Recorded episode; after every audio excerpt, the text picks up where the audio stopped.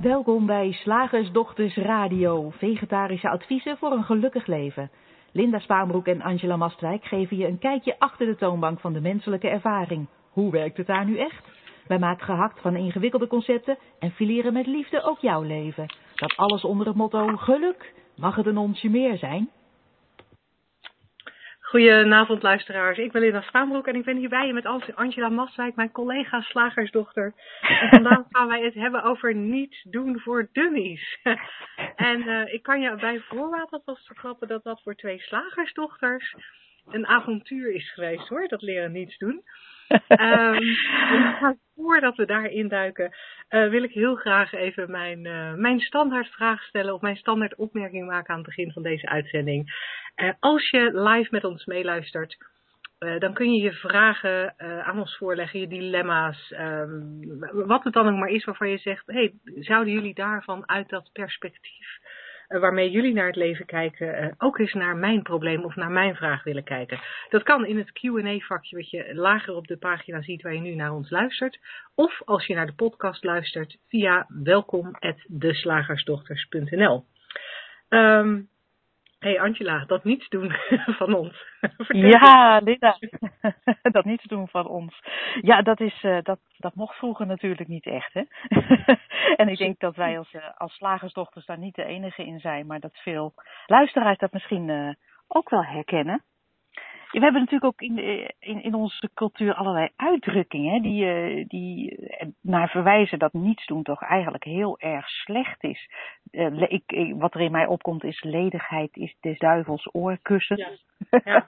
ja de duivel ook maar ja, nee, laten we het dan gelijk goed aanpakken. En ik herinner mij ook dat mijn moeder vroeger altijd zei, wij hadden een, een nogal groot huis met twee trappen en uh, je mocht nooit naar boven gaan met, met lege handen dat soort dingen. En uh, ja, het, het leek zo, tenminste bij mij thuis zo te zijn, dat, dat niets doen, dat was dan wel uh, best wel leuk voor de zondag, maar als je dan wel zes dagen hard had gewerkt. Maar verder werd daar toch, had, was daar wel een mening over. Mensen die niks deden of uh, zomaar een dag niets uitvoeren. Mocht best, maar moet je wel, moet je wel eerst heel hard gewerkt hebben. Het hele jaar voor je vakantie. je moet het wel verdiend hebben, hè, dat niets doen. Je moet waard zijn, ja. Dat, dat, kan niet zomaar. Ja, en dan moet je eerlijk zeggen, bij ons thuis was zelfs een boek lezen was niks doen hoor. Dus uh, bij, bij, bij, ons, bij ons, als je, zodra je zeg maar stil zit, dan doe je niks. En of je dan aan het lezen bent, of misschien zelfs achter je computer aan het werk, het ziet er toch nog steeds uit alsof je iets doet. en, en iets doen is echt bewegen. Uh, echte, echte acties uh, met je lijf. Oh, uh, ja, dus dat, dat gaat dan misschien nog een stapje verder. Maar het feit is natuurlijk wel dat ja, wij zijn dan als slagersdochters misschien heel specifiek ultra-actief opgevoed. Maar wat je al aangaf, het zit ook een beetje in onze cultuur. Um, betekent wel dat we vaak maar blijven rennen, rennen, rennen, rennen. En daar ook van merken dat dat eigenlijk niet zo goed voor ons welzijn is. Nee, ik zag van de week ook een, uh, een filmpje voorbij komen op Facebook.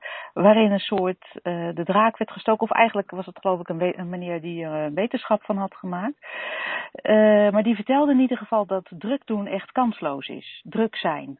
het is natuurlijk een hele ja, om, omdat het in allerlei opzichten niet goed voor je is. Dat, uh, uh, het is niet goed voor je lijf, het is niet goed voor je hoofd, het is uh, niet goed voor de opvoeding van je kinderen. Het was, het was nergens goed voor, in ieder geval volgens deze meneer. En er werden een aantal mensen op straat ook geïnterviewd. En toen dacht ik, ja, het is een hele tijd ook mode geweest om als gevraagd werd hoe gaat het met je, dat je dan zei, nou druk. Hm. en dat dat dan ook een soort, ja, een, een geuze, druk zijn was een geuzennaam, druk typeje zijn. Ik denk, jij zegt was, heb jij het gevoel dat dat aan het veranderen is? Nou, ik wel, maar dat, dat is natuurlijk ook weer heel fijn om te zien hoe je, je je eigen realiteit daar een beetje mee creëert. Het ligt er natuurlijk ook aan in welke kringen jij bewe uh, je beweegt uh, wat je om je heen ziet. Uh, um, hoe je, welke kant je opkijkt. Misschien dat jij met de, de klanten die jij hebt, de zakenwereld waar jij je in begeeft, dat, dat nog anders gepresenteerd krijgt. Ja, ja, want ik, ik zie nog steeds ontzettend veel mensen die heel veel uren maken. En, en inderdaad te weinig tijd hebben voor alles wat ze willen doen. Te weinig tijd hebben om te ontspannen. Te weinig tijd voor hun privéleven. Kortom, overal te weinig tijd. En ik heb wel eens het. Ja, wel eens. Ik heb heel sterk het idee dat dat vooral te maken heeft met.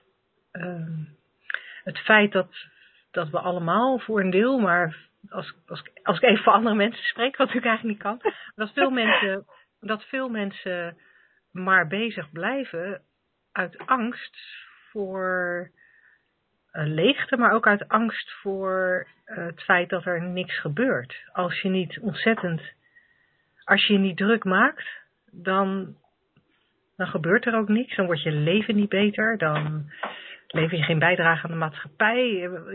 Noem eens al die dingen die mensen roepen om, uh, nou ja, om, uh, om, om, om aan te geven waarom, waarom ze toch echt niet anders kunnen dan druk zijn. Ja, inderdaad. Ik kreeg daar laatst ook een, een vraag of een opmerking over toen ik iemand een soort spiegel voorhield van, nou ja, waar zou je je druk om maken? doe, doe, neem even een uh, stapje terug. En die zei, ja, maar dan gebeurt er dus niks. En dat is inderdaad het idee wat, wat schijnt te leven. Als wij het niet regelen, dan gebeurt er niks. En dan moet ik denken aan een lezing die ik ooit gezien heb van Sidney Banks, de, de, de, de man, de schot, die deze drie principes uh, waar wij uh, uit waar wij vandaan praten, om het zo maar even uit te drukken, uh, voor het eerst heeft gearticuleerd. Ontdekt is een beetje een vreemd woord in dit geval, maar die, zei ook van je wordt geboren, je zit negen maanden eigenlijk, zit je in de baarmoeder, wordt er volledig voor je gezorgd, je hoeft niets te doen, alles wordt je uh, automatisch uh, groeit en bloeit en wordt je aangereikt. En dan word je geboren en dan is het zoiets van, nou dan wordt er eerst ook nog wel een tijdje voor je gezorgd, maar zodra dat denken begint, dan lijkt het alsof de mens het idee heeft, oké, en nu moet ik het dus overnemen. Nu moet ik een leven gaan creëren. Vooral in de westerse wereld natuurlijk, want er zullen vast nog wel culturen zijn waarin dat anders werkt, waarin er wel tijd en ruimte is voor uh, het zien en het ervaren van het uh, natuurlijke ontvouwen van het leven. Maar bij ons lijkt dat toch iets anders te zijn. Alsof we het idee hebben gecreëerd, meegekregen hebben, dat wij het leven moeten regelen. En dat is ontzettend vermoeiend. Want volgens mij, uh, ik weet niet hoe jij daarover denkt, kunnen we dat ook helemaal niet, zijn we daar ook helemaal niet op, uh, op gebouwd omdat nou, ik, heb wel heel veel jaar, ik heb het wel heel veel jaar geprobeerd hoor. Ja, knap. Om het leven te regelen. ik ook. Nee, maar dat, dat, is, dat, is, dat is ook een van de dingen die ik, die voor mij wel veranderd zijn sinds ik, sinds ik in deze richting kijk. Um, dat ik inderdaad ook het gevoel had, ja, als, als, als ik het niet doe, doet niemand het. Als ik niet voor mezelf zorg, zorgt niemand voor mij. Uh, als, ik niet in actie kom, gebeurt er niks. Dus er was, heel veel drive om maar vooruit te gaan en, en, en dingen te doen en dingen te ondernemen en dingen voor elkaar te krijgen. Maar in mijn geval wel altijd met wel altijd vanuit angst. En dat heb ik natuurlijk in deze, een van deze radioshows wel eens eerder genoemd. Bij mij was het toch altijd vanuit angst. Angst dat, ja, dat er iets heel erg mis zou gaan als ik de controle los zou laten. Dus bij mij was het vooral uh, controle. Als ik, ik, ik, had, uh, ik ben erachter gekomen dat het doen van dingen, het, het, het ondernemen van acties in de buitenwereld, dat gaf me een gevoel van controle. En als ik controle had, had ik de illusie van veiligheid. Dus er zat een, een, een, er zat een ja, misschien wat wonderlijke spin voor mij. Misschien zijn, zijn er luisteraars die hem wel herkennen. Uh, dat ik eigenlijk van, vanuit die behoefte aan veiligheid controle probeerde uit te oefenen op mijn omgeving. En, niet, en dan was het niet eens in de zin van, ik ben, ben nooit dwangmatig geweest of zo. Ik ben ook niet een dictatoriale moeder geweest of een dictatoriale baas. Niet, niet op die manier, maar wel controle proberen uit te oefenen door inderdaad dingen naar mijn hand proberen te zetten. En uh, wat, ik er, wat ik er interessant aan vind, is dat ik dat ben blijven doen 45, 46, 47 jaar lang ben ik dat blijven doen. Terwijl het zo vaak mislukte, zeg maar. zo vaak liepen de dingen anders dan ik had bedacht dat ze moesten lopen. En daar heb ik, daar heb ik uiteindelijk, als ik er op terugkijk, buitengewoon weinig van geleerd. Ik, ik, ik, heb niet, ik, ben, ik ben best wel snel van begrip. Maar de link leggen tussen het feit dat dingen eigenlijk vrijwel altijd anders liepen dan ik dacht. En het feit dat ik, en, en, en, en die behoefte aan controle, dat ik dus ook net zo goed die controle maar kon loslaten, ook beter kon stoppen met voorspellen van de toekomst, proberen te voorspellen van de toekomst. En maar beter gewoon kon wachten, kon afwachten wat er zou komen en, en, daar, en daarop inspelen, bleef ik maar bedenken wat het leven beter zou maken en wat er zou moeten gebeuren om het leven beter te maken. En, uh, en eigenlijk pas sinds ik zie hoezeer ik dat deed op basis van ja, gedachten die, die gewoon niet waar waren. Eh, alleen, alleen al het idee dat ik iets zou kunnen sturen in de buitenwereld. Uh, ik, ik ben steeds beter gezien dat dat een illusie is. Uh, niet alleen ja, feitelijk een illusie, maar ook de gedachte dat ik het zou kunnen is een illusie. Ja, ja mooie ontdekkingen.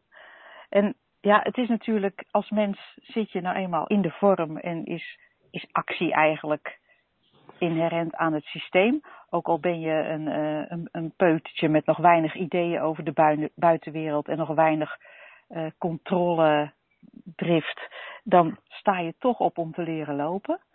Dat, die, die actie zit er wel in. Maar ik denk dat uh, wat jij net vertelde, als je inzicht krijgt in hoe het leven, hoe het systeem een beetje in elkaar zit, de menselijke ervaring, dan, lijkt het, dan is er nog steeds bewegen en misschien soms zelfs wel meer actie, maar vanuit een andere staat van zijn. En dat, is, dat voelt dan, laat ik voor mezelf spreken, het voelt als veel minder uh, vermoeiend. Het voelt niet als actie, het voelt als een soort ja, automatisch handelen, geïnspireerd handelen, zeggen we dan natuurlijk ook wel eens. Maar dat gaat zo vloeiend als ik in een staat van zijn verkeer waarin ik het zie. Want laten we eerlijk zijn, we raken dat allemaal wel eens kwijt, waardoor we denken, oh nee, maar ik moet het nu even zelf allemaal regelen. Maar als we in een staat van zijn verkeren waarin uh, we wat afstand kunnen nemen, alles niet persoonlijk nemen en, en zien dat het leven gewoon, ja, zich toch wel ontvouwt zoals het zich ontvouwt. En ons ook draagt, want dat is zo'n enorme intelligentie die in ons zit, waar we deel van uitmaken. Als we dat zien, als we in die staat van zijn, zijn, dat is een leuke zin, dan gaat alles veel meer vanzelf. En uh, dat is mooi uh, dat we dat ontdekt hebben. Dan wordt werken uh, is misschien veel efficiënter en uh, wordt misschien niet eens meer aangemerkt als werken. Als ik voor mezelf spreek, zie ik dat uh, ik niet echt het idee heb van oké, okay, nu ga ik werken en nu hou ik daar weer mee op. Ik, terwijl ik wel uh, in vier jaar vier, bijna vijf boeken heb geschreven en heel veel blogs en met mensen spreek. En, maar ik ervaar dat niet als werk. Zie je dat ook zo een beetje nu? Als we het zien. Nou, ja, ja. dat is um, nou, wat, ik, wat, ik heel, wat ik ook heel erg zie, uh, als, ik, als ik wat je zegt uh, goed vertaal naar mijn eigen situatie, is het feit dat ik heel vaak, tegenwoordig heel vaak dingen doe zonder dat ik daar erg van tevoren over na heb gedacht. En, en inderdaad meer vanuit inspiratie ik merk in mijn werk bijvoorbeeld uh, dat waar ik vroeger strakke planningen had en dan ook veel, veel druk erop zette, ook, ook binnen mijn bedrijf, dat die planning gehaald werd en, en, en dingen moesten. Je, het moet deze week en als het deze week niet gaat, nou dat, is, dat kan echt niet, want. En dan kwamen een heleboel argumenten waarom dat niet kon. Dus het leverde heel veel stress op voor mezelf, maar ook voor mijn medewerkers. Um, en, en waren ook allemaal dingen die dan lang van tevoren bedacht waren tegenwoordig uh, gaat het binnen mijn bedrijf eigenlijk veel vloeiender. Doen we de dingen die we op de dag zelf belangrijk vinden om te doen. Uh, soms roepen we wel, bijvoorbeeld events, die worden wel een bepaalde periode van tevoren gepland. want je moet nou eenmaal zalen huren, dus zo werkt het nou eenmaal in, de, in deze vorm. Maar, dan, maar dan, zit daar, dan zit daar verder ook niet veel gedachte over. Dan, en en dan, dan kan ik erop vertrouwen dat op enig moment de inhoud van het event wel uh, in me opkomt. En dat ook op enig moment wel het idee in me opkomt om uh, er, er, promotie voor te gaan doen of er mensen voor uit te nodigen of wat er dan ook voor nodig is. Dus in dat opzicht merk ik wel heel erg dat er ontzettend veel druk is weggevallen uh, binnen mijn werk. en ik ook best veel dingen niet meer doe, terwijl de, de omzet hetzelfde gebleven is uh, afgelopen jaar zelfs een beetje beter is geworden. Terwijl ik, als ik kijk, als ik terug probeer te kijken naar afgelopen jaar, denk ik, nou, ik heb echt nog nooit zo weinig gewerkt uh, als afgelopen jaar. Dat is, echt, dat is echt wonderlijk. En, en dat heeft denk ik te maken met het feit dat ik, dat ik ook regelmatig dingen doe voor mijn werk die dan misschien niet zo als werk uh, voelen. Maar mijn werk is wel meer, denk ik, dan, dan zoals jij beschrijft, uh, werk. Weet je, ik, ik heb wel nog een, een, ritme van, uh, uh, van negen, uh, binnen negen, van de uren tussen negen en vijf, dat zijn mijn werkuren. En daarin werk ik, of ik werk niet. Ik sla ook wel eens dagen over, omdat ik gewoon iets leukers te doen heb. Maar, um, en dat is dan fijn dat dat kan, dat ik daar weinig gedachten over heb. Uh, en dat ik eigen baas ben natuurlijk, want anders is dat ook weer lastiger. Um, maar ik ben nog wel van, weet je, als ik op zaterdag of zondag achter mijn computer zit om te werken. ja, dat, dat gebeurt bij mij gewoon niet zoveel. En het leuke vind ik daar ook weer van, dat dat, dat, dat natuurlijk ook oké is. Weet je, ik kan soms best een beetje, ja, jaloers is een groot woord, maar ik denk, goh, weet je, dat, je, dat jij soms s'avonds om tien uur iets gaat doen wat ik zou klassificeren als werk. dat, je, dat je dan heel blij van tien tot één aan het werk bent en de rest van de dag uh, uh, totaal andere dingen doet.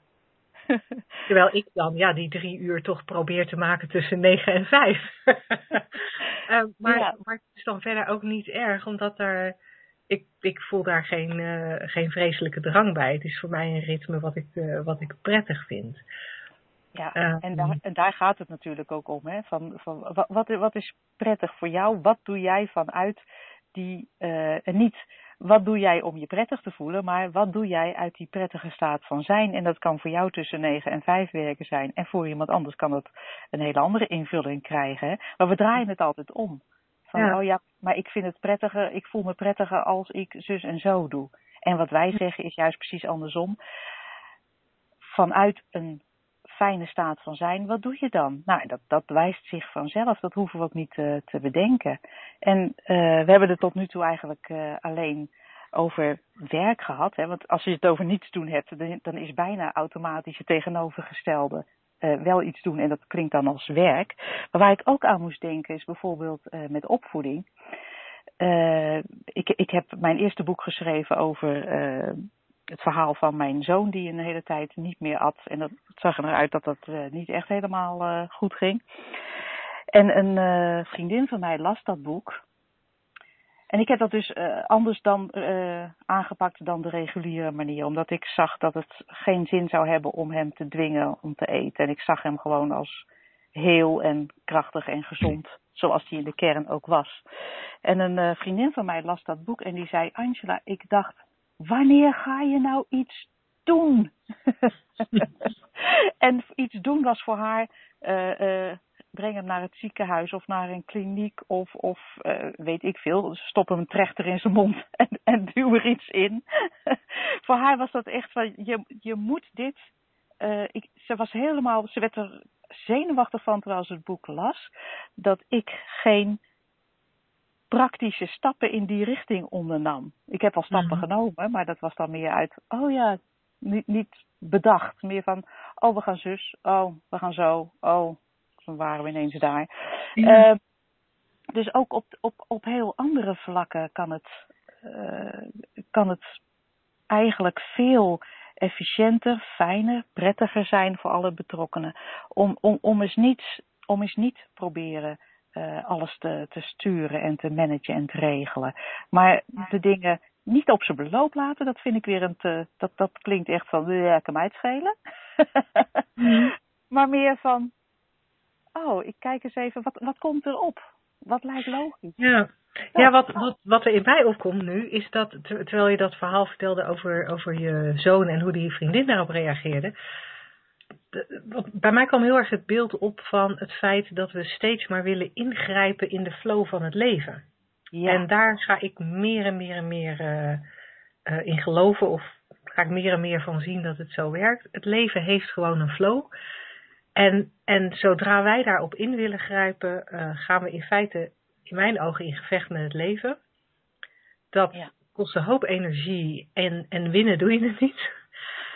um, dat is het, uh, het, uh, het treurige eraan bijna. En ik denk dat als je meegaat met de flow van het leven, hè, en stel dat je de flow van het leven ziet als een rivier, dan kun je nog steeds zwemmen, als je daar zin in hebt. Weet je, dan, dan, dan, dan, dan hoef je niet jezelf willoos te laten, eh, op je rug te gaan liggen in het water en jezelf willoos te laten drijven. Uh, ik, ik, kan best meezwemmen en, en even misschien een stukje tegen de stroom inzwemmen of af en toe eens een tak aan de kant pakken en even blijven hangen waar je bent. Um, en, en dat zou ik dan willen vertalen naar van ja, je doet wel dingen, je, je blijft wel in actie uh, in het leven. Ik denk dat dat heel erg onze menselijke natuur is. Maar er gaat veel van de spanning af. Uh, dus als we het er zo over hebben, denk ik, ja, dat hele, dat, dat niets doen voor dummies waar we het vandaag over wilden hebben, dat gaat misschien niet over de klassieke vorm van niets doen, waarin je in je hangbad hangt uh, met een cocktail in je, handen, uh, in je ene hand en een boek in de andere hand en, en, en s'nachts vaart naar de sterren. Uh, maar gaat niets doen voor dummies veel meer over niet ingrijpen in de flow van het leven. Ja. Maar binnen die flow lekker leven. Ja, ik vond heel mooi, heel mooi wat je zei, niet vechten ertegen. Dus misschien moeten we met de wijsheid van achteraf nu deze, de titel van deze show omdopen tot niet vechten tegen de flow voor dummies of zo. Ja. Die is dan waarschijnlijk passender. Cool. Ja. hey, ik ben heel benieuwd eh, naar het volgende item. Ja. Slagersdochters, wat zit er in de leverworst? Oftewel, tijd voor wat wetenschap. Wat zit er in de leverworst? Nou, dat uh, willen de luisteraars niet weten, denk ik. dat is niet zo, niet zo smakelijk, uh, vind ik dan. Maar uh, de wetenschap van vandaag, en dat gaat ook over, eigenlijk een beetje over niets doen. Het gaat over stilte. Niets doen voor de hersenen. Mm -hmm. en dat schijnt veel belangrijker voor ons, te, voor ons brein te zijn dan we denken. Dat vind ik een grappige zin. stilte is belangrijker voor ons brein dan denken of dan we denken. Kan je er natuurlijk ook mhm. van maken. In ieder geval, uh, waar ik over heb gelezen is een onderzoek uit uh, eh, 2013. En dat was een onderzoek met muizen. Dat klinkt een beetje sneu. Ik vind dat nooit zo fijn. Maar goed, uh, het, is, het is in 2013 gebeurd en ik las het. En ik vond het toch interessant. Want wat men onderzocht is eigenlijk het effect van verschillende soorten geluid op, op, het, op het muizenbrein. Om aan de hand daarvan ook te kijken wat het doet het met het mensenbrein. Maar uh, zoals bij heel veel onderzoeken gebeurt, uh, kwam er eigenlijk iets heel anders uit. Was er iets anders interessant dan aanvankelijk werd onderzocht. Namelijk uh, de stiltes, de stilteperiodes in het onderzoek. De muizen werden dan twee uur, kregen ze geen enkele geluid te horen. Wat eigenlijk dus bedoeld was om te controleren wat de hersens dan deden. Uh, dat vonden ze eigenlijk interessante de resultaten die daaruit kwamen. Daar, daar zaten de grootste verrassingen in. Want, want niet alleen geluid had effect, maar stilte ook. Je zou denken, geluid heeft effect en als het stil is, gaan die, gaan die hersenen dan uh, ook in een soort ruststand. Maar wat men juist on, uitvond, was dat die hersenen op het moment van stilte uh, op een andere manier actief werden en wel op een veel nuttiger manier. Er werden aangeleerde, eerder aangeleerde dingen werden een soort geïntegreerd in het systeem. En uh, er kwam in die stilte juist veel meer uh, activiteit in de hippocampus. En dat is een gebied in de hersenen waar uh, activiteiten plaatsvinden die te maken hebben met je geheugen en met je emoties zeg maar, en, en leren. En daar ontwikkelden zich in die stilte allerlei uh, nieuwe cellen en, en die groeiden weer uit tot neuronen die dus in het systeem werden geïntegreerd. En daaruit heeft men dus de conclusie getrokken. Ja, uh, geluid had inderdaad uh, allerlei effecten, maar interessanter was de stilte, die dus je brein doet groeien. Uh, en al eerder in 2002 werd daar ook een soort ander onderzoek naar gedaan. En daaruit kwam dat als de hersenen in de zogenaamde ruststand staan, dus geen zintuigelijke informatie van buitenaf krijgen, waaronder geluid, dan uh, krijgen die hersens soort de ruimte om uh, te reflecteren over de, op de zogenaamde diepere dingen. Op een vrije en fantasievolle manier. Ik weet niet wat, precies wat men dan bedoelt met diepere dingen. maar in ieder geval een soort over, uh, over het leven zelf. Dat gaat het, het brein doen als het geen zintuigelijke informatie krijgt. Mm. Uh, en dan ook nog, uh, even kijken, werd er onderzoek gedaan naar cognitieve functies. Oh ja, want die verminderden namelijk bij, bij herrie. Hè. Dan, als je veel blijkbaar herrie in je oren krijgt toegediend, dan ga je slechter functioneren. Maar wat men dus ontdekte in de stilte, is dat uh, dat die stilte gebruikt werd voor herstel van die cognitieve functies. Dus dat was ook wel heel belangrijk. En uh, de bekende Florence Nightingale werd er ook nog even bij gehaald, de Uber-verpleegkundige uit, uh, uit het verleden. Die, die wist dit al eigenlijk, maar dan intuïtief. Want zij noemde geluid, harde geluiden, noemde zij een vreed ontbreken van zorg. Oké. Ja, en verder vond ik het leuk om te vermelden dat er ook nog uh, ontdekt werd dat een paar minuten stilte veel meer ontspanning oplevert voor het hele systeem dan een paar minuten ontspanningsmuziek. En dat vond ik ook weer heel kenmerkend voor de manier waarop we vaak denken te moeten leven in deze huidige tijd. Ik moet ontspannen. Oh, hoe? Ik moet, uh, ik moet dit gaan doen, ik moet ontspanningsmuziek, ik moet. Terwijl simpelweg een natuurlijke stilte al voldoende is voor het brein en voor het lichaam om, uh, om weer van alles te herstellen en, en te integreren. En dat en, vond ik. Uh, ja, vertel. Ja, en, en, en uh, kon je uit dit onderzoek ook halen of ze met stilte bedoelden echt helemaal 100% stilte? Want als ik nu kijk, ik ben nu op een plek waar het redelijk stil is, maar ik hoor wel vogeltjes.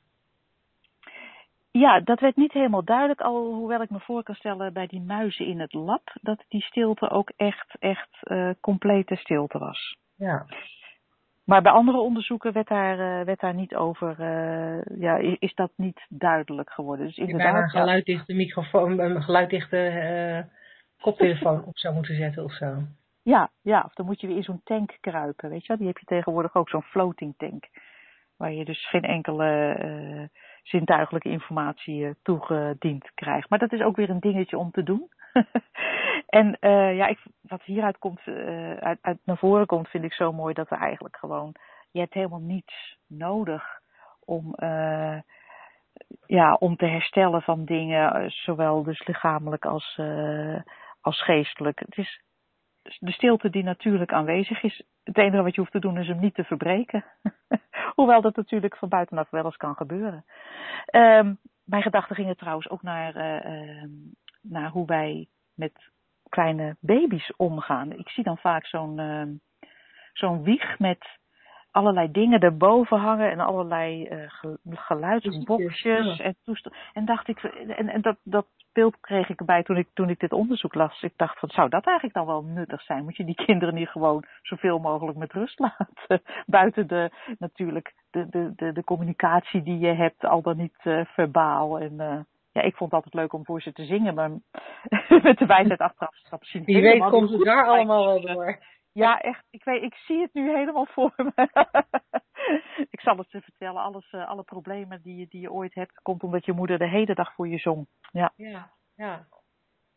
Maar goed, de moraal van het verhaal is dus uit dit onderzoek.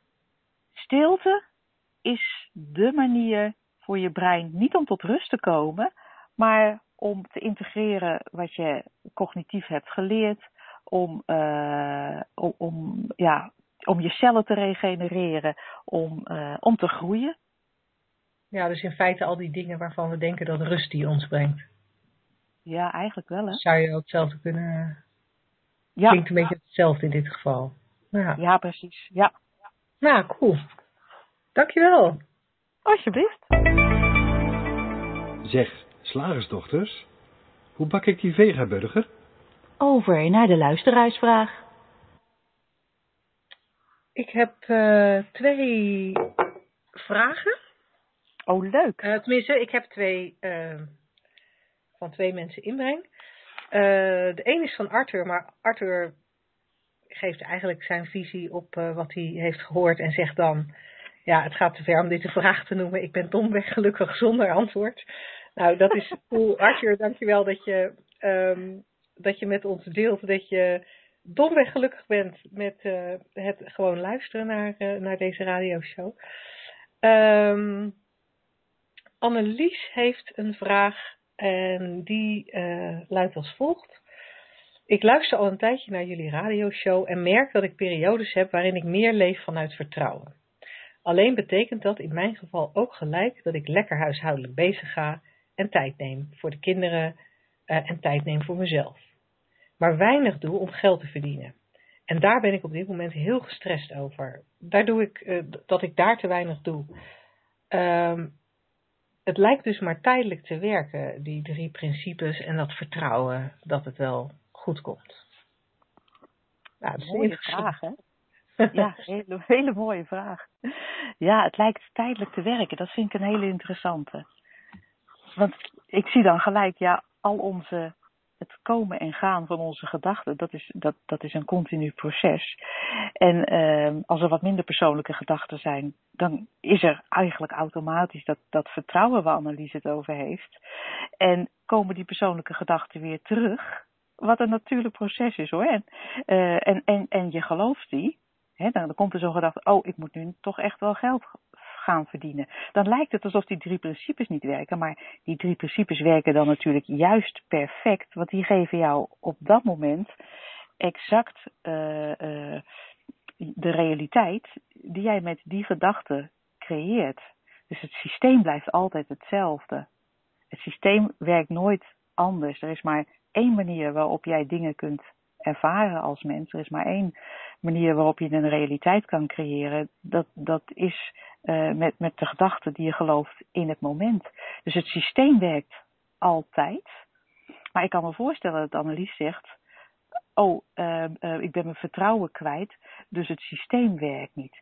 En ik denk dat ik, en jij misschien ook Linda, maar jij hebt misschien een hele andere kijk op deze zaak, daar, daar een, een andere uitleg aan geef. Het vertrouwen is er altijd. Maar op het moment dat je dus je persoonlijke, en dat zijn vaak beperkende gedachten gaat geloven. Oh, ik moet geld verdienen. Oh, ik kom tekort. Oh, ik moet nu echt uh, iets, iets, iets gaan doen. Dan werkt het systeem nog steeds perfect. Want dat is, dat, je dan, dat is wat je gaat voelen. Dat is wat je gaat zien. Dat is wat je gaat ervaren. De stress, uh, het ongemak. Maar dat vertrouwen zit er nog steeds onder.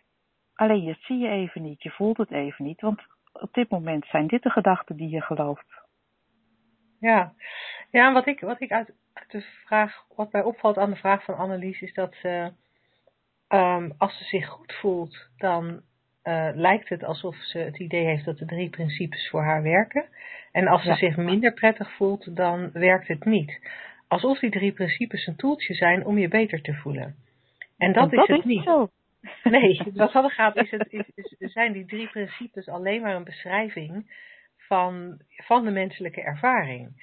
En de reden dat wij daar toch over praten en dat het misschien lijkt alsof het een toeltje is, is omdat wij, maar ook heel veel andere mensen die, uh, die al jarenlang in deze richting kijken, hebben gemerkt of merken dat op het moment dat je meer ziet hoe het systeem werkt, er, er meer rust en meer vertrouwen en meer ontspanning en, en blijkbaar ook een, een, een groter gevoel of een veel vaker gevoel van geluk uh, in je leven komt. Maar niet omdat wij de drie principes op de juiste manier toepassen. Veel meer omdat we ze doorzien. Omdat we, uh, omdat, dat, dat, dat we een beetje zien, laat ik het zo zeggen, dat we een beetje zien hoe die principes werken. En als ik kijk naar, de, naar, de, naar hoe Annelies het uh, beschrijft, hè, dan moet ik natuurlijk voor een heel stuk interpreteren. Omdat we heel veel informatie missen. wat natuurlijk logisch is in, in, in zo'n zo'n vraag. Ehm, maar als ik er naar kijk, denk ik van um, wat Annelies nog. Wat Annelies in deze situatie niet kan zien. Uh, en wat ik in sommige situaties ook niet kan zien. Hè? Dus, dus uh, hou me te goede. Dus beslist geen, uh, geen verwijt of oh, dat zou je beter moeten doen. we hebben allemaal, dat zei Angela er straks ook al, we hebben allemaal onze, onze delen in ons leven of onze blinde vlekken in ons leven waarin we niet zien hoe we zelf onze ervaring creëren. En Annelies ziet het blijkbaar op dit stuk van werk niet. Uh, blijkbaar komen daar. zie, je, zie je niet dat de gedachte. Um, ik besteed te veel tijd aan mijn kinderen, of ik besteed te veel tijd aan mezelf, of ik besteed te veel tijd aan niets doen.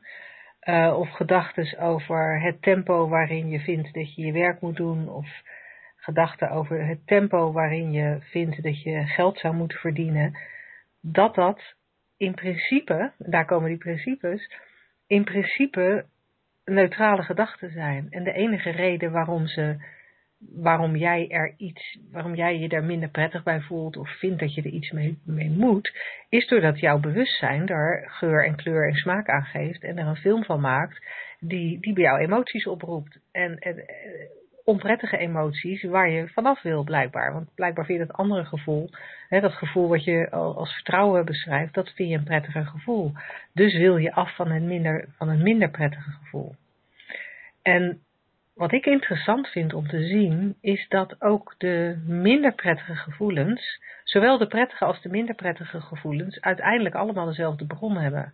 Ze komen allemaal voort uit die drie principes. Ze, ze, vormen ze vormen allemaal je realiteit, of het nou gelukkige gevoelens zijn of ongelukkige gevoelens, op precies dezelfde basis. Gedachten, bewustzijn, uh, universele levensenergie.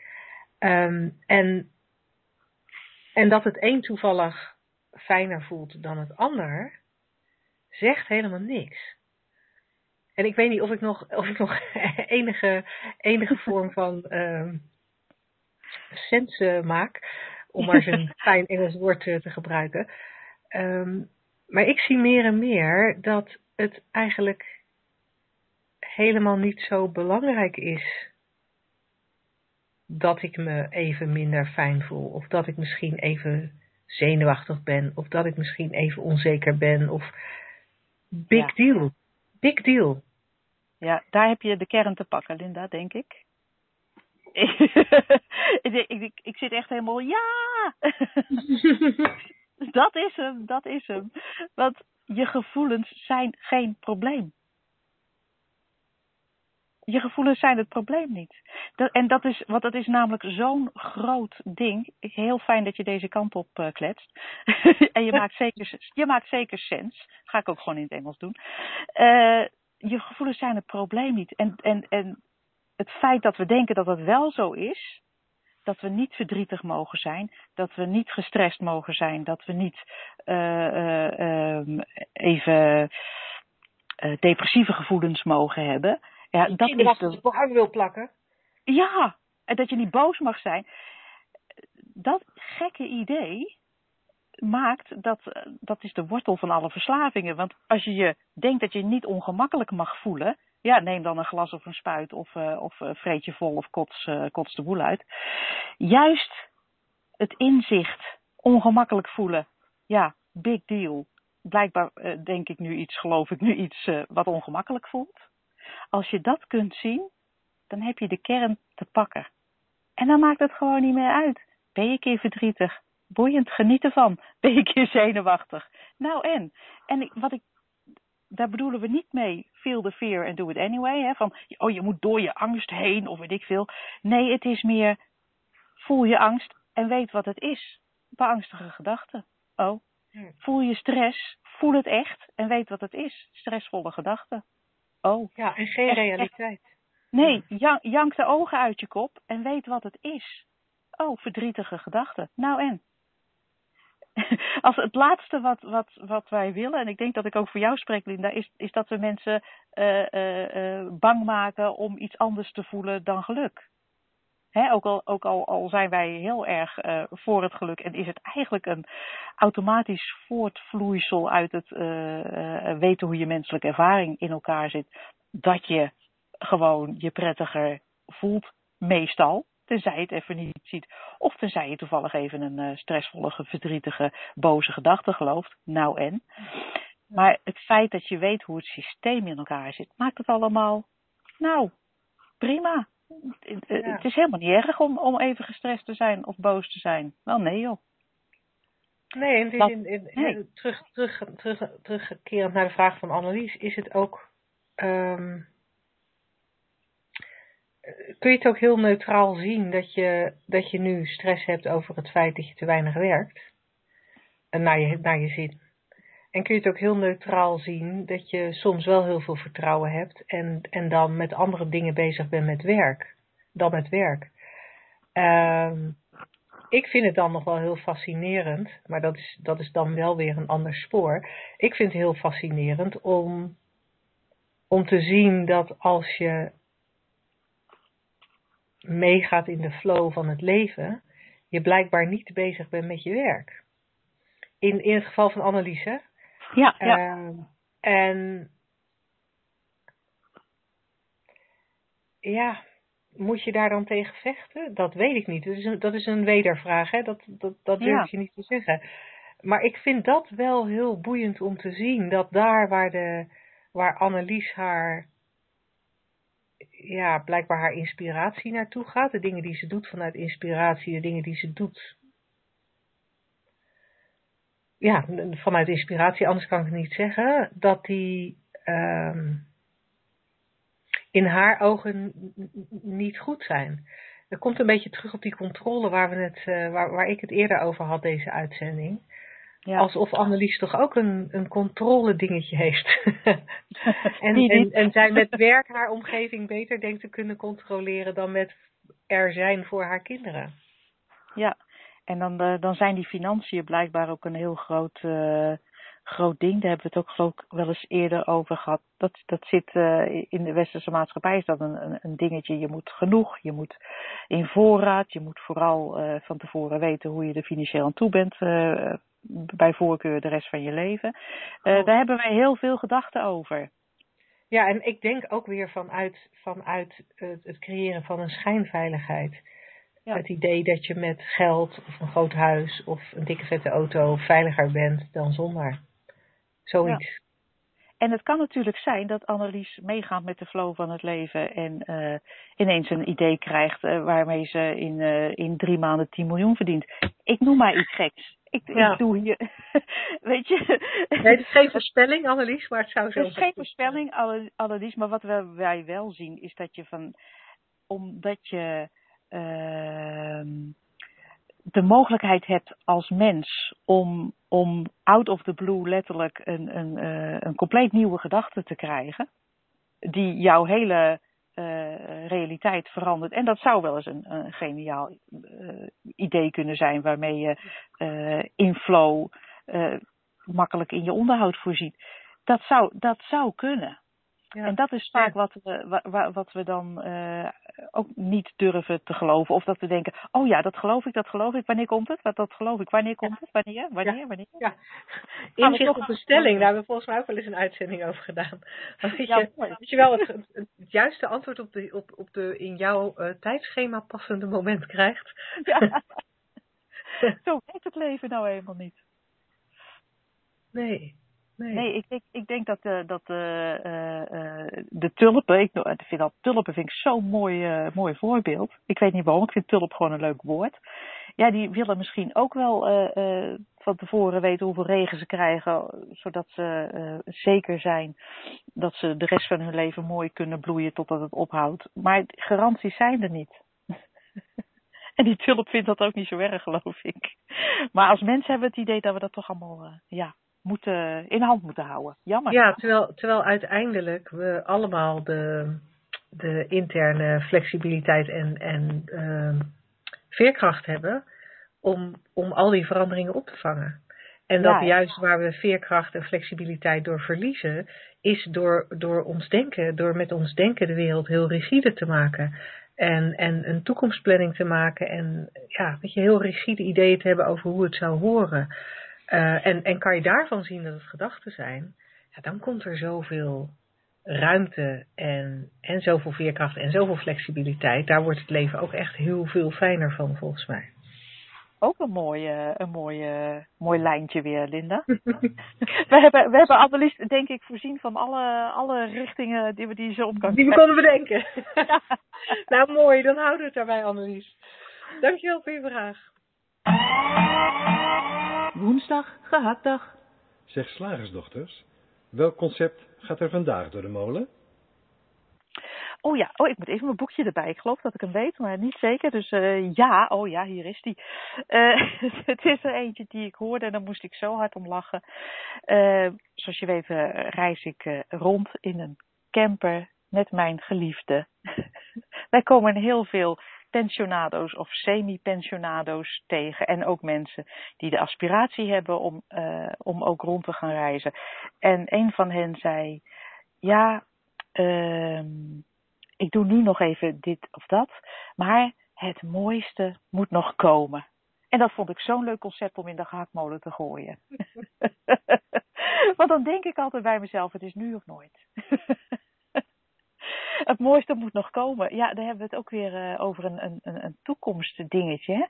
En, en ik zie dan ook gelijk Kijk, uh, de beste man was, was nog bezig met het verzamelen van allerlei van geld wat nog nodig was, van het afwerken van allerlei dingen die nog niet afgewerkt waren, van het, ja, een heleboel dingen die nog moesten gebeuren voordat dat mooie waar hij dan naartoe aan, aan het werken was, dat op reis gaan, kon plaatsvinden.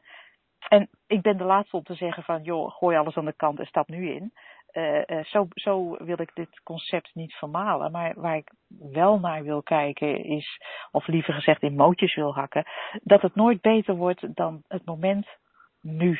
En dat je in elk moment uh, de gelegenheid hebt, de mogelijkheid hebt als mens om in welke omstandigheid dan ook, want dat is volledig onafhankelijk van hoe jij je voelt. Hè, die, die, die, die, daar is gewoon geen verbinding tussen.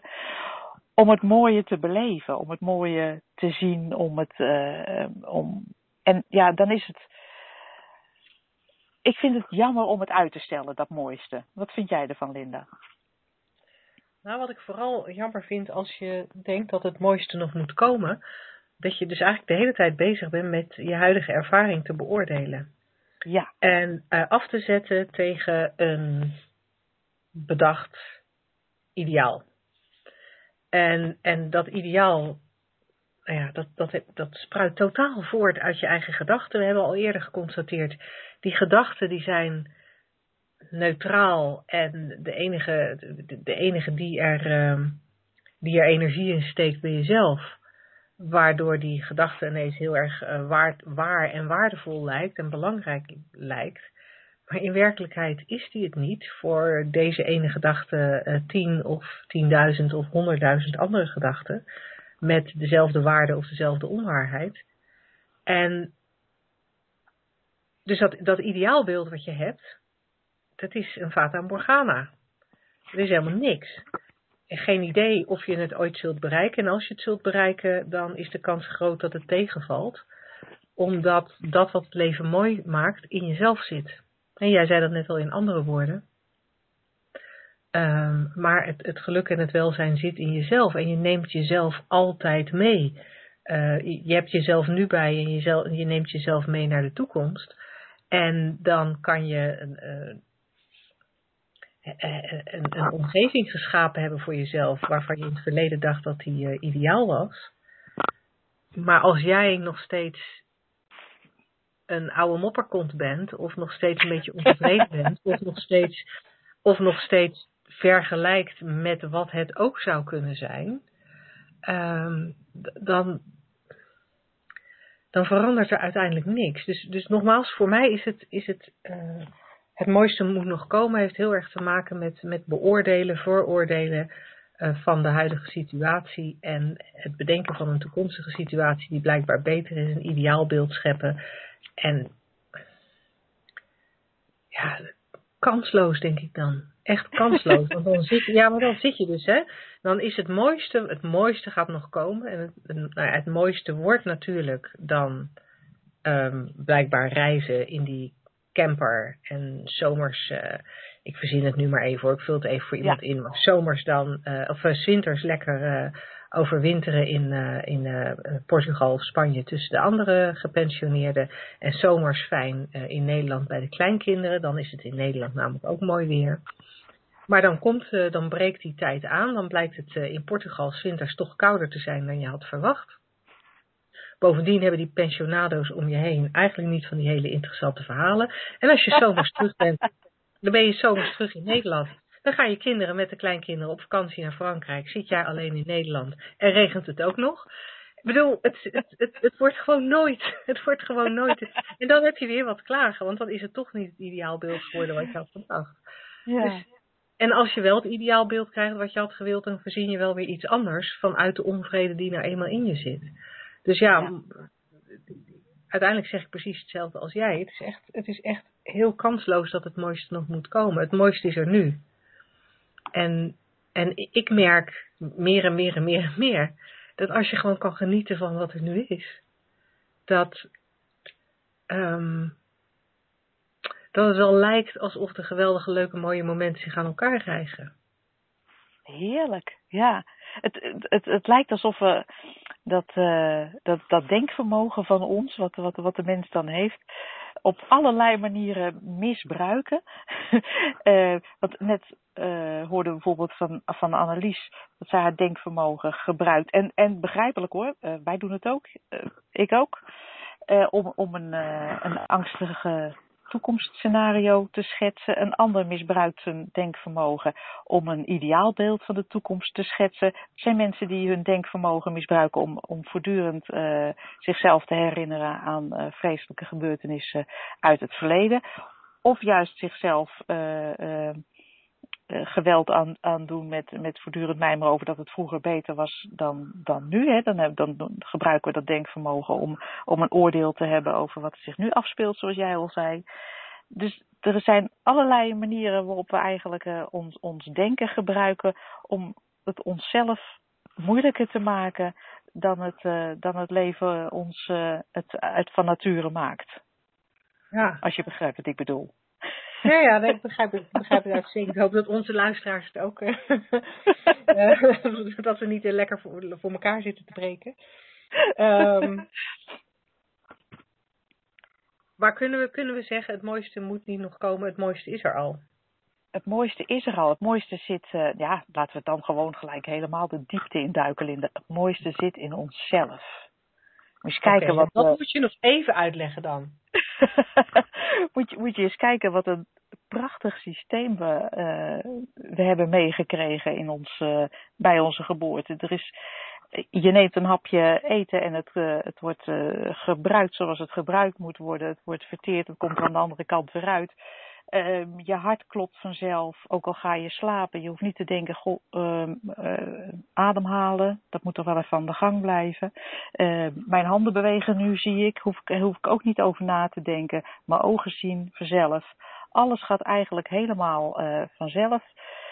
Er zit een enorme intelligentie achter, uh, achter het systeem wat we als mens hebben. Ook in wat wij dus met dat denken kunnen creëren. We, hebben de beschikking eigenlijk over een, over een enorme, uh, ja, ik, dat klinkt een beetje zwevig, maar veld van informatie waaruit, waaruit kunstenaars hun inspiratie halen en uh, muzikanten, uh, marketing specialisten. Om er maar te noemen. Om er maar te noemen. Je, je, je hoort dat ik aan je denk dat is allemaal tot onze beschikking. Het is een, het is een, het is een prachtig systeem. Moet je eens kijken naar, uh, naar, naar zoals de natuur in elkaar zit. Hartstikke mooi dat we die ervaring mogen hebben als mens. Dat we dat allemaal uh, mogen beleven. En, en daar zit in elk moment het mooie in. Ook al uh, maken we soms met onze gedachten er een, er een, een soortje van, van die beleving. Ja. Er zit er ook alweer iets ja. moois in dat we dat kunnen. Ja, ja, ja inderdaad. En, en, en wat ik nog ook nog, uh, als je het verwijst naar uh, ja, het, het, het, het mooiste zit in onszelf. Um, wat je, wat je niet zo expliciet benoemt en wat, wat ik steeds zo onwijs mooi vind, is dat welzijn. Dat welzijn en dat geluk wat gewoon in ons zit. Ja. Als we, als we, als we, daar, als we onszelf niet mindfucken met al die gedachten die we geloven, dan, dan zit er zo'n kracht en zo'n ja, stralende diamanten, vergelijk ik het vaak, zo hard en zo sterk in ons. Um, en mijn ervaring is dat naarmate je dat meer en meer van jezelf gaat zien en meer en meer van de mensen in je omgeving gaat zien, um, daar, daar wordt het leven ook echt heel veel mooier van. Ja, laten, daar wordt het leven nou veel mooier van. laten we gewoon het L-woord gebruiken. Liefde, dat is het wat we in ons hebben. ja, ja. Kan ons het schelen. We zijn toch bijna aan het einde van de uitzending. Dan gaan we gewoon met grote termen smijten. Ja, Nee, maar dat, eh, uiteindelijk is dat het. Het is goed dat je dat, dat, je dat een keertje hardop zegt. Want wat dan gaat. Uh, vermijden we natuurlijk altijd al grote vaagheden in deze radioshow. maar dat is het uiteindelijk wel. En als je die liefde kan toelaten, kan zien, als die liefde er mag zijn, ja, dan, dan, dan heb je het mooiste. Ja. Voor altijd. En nu? En nu? nou, dat lijkt me een prachtige, uh, prachtig einde van deze radio-uitzending. Ja. Um, Angela, jij weer dankjewel voor het fijne gesprek. Ja, Luisteraars, dankjewel voor je live aanwezigheid.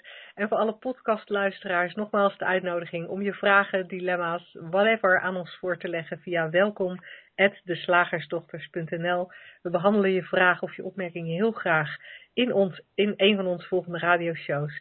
Um, ik zou zeggen, um, veel plezier de rest van deze dag. En graag tot de volgende keer.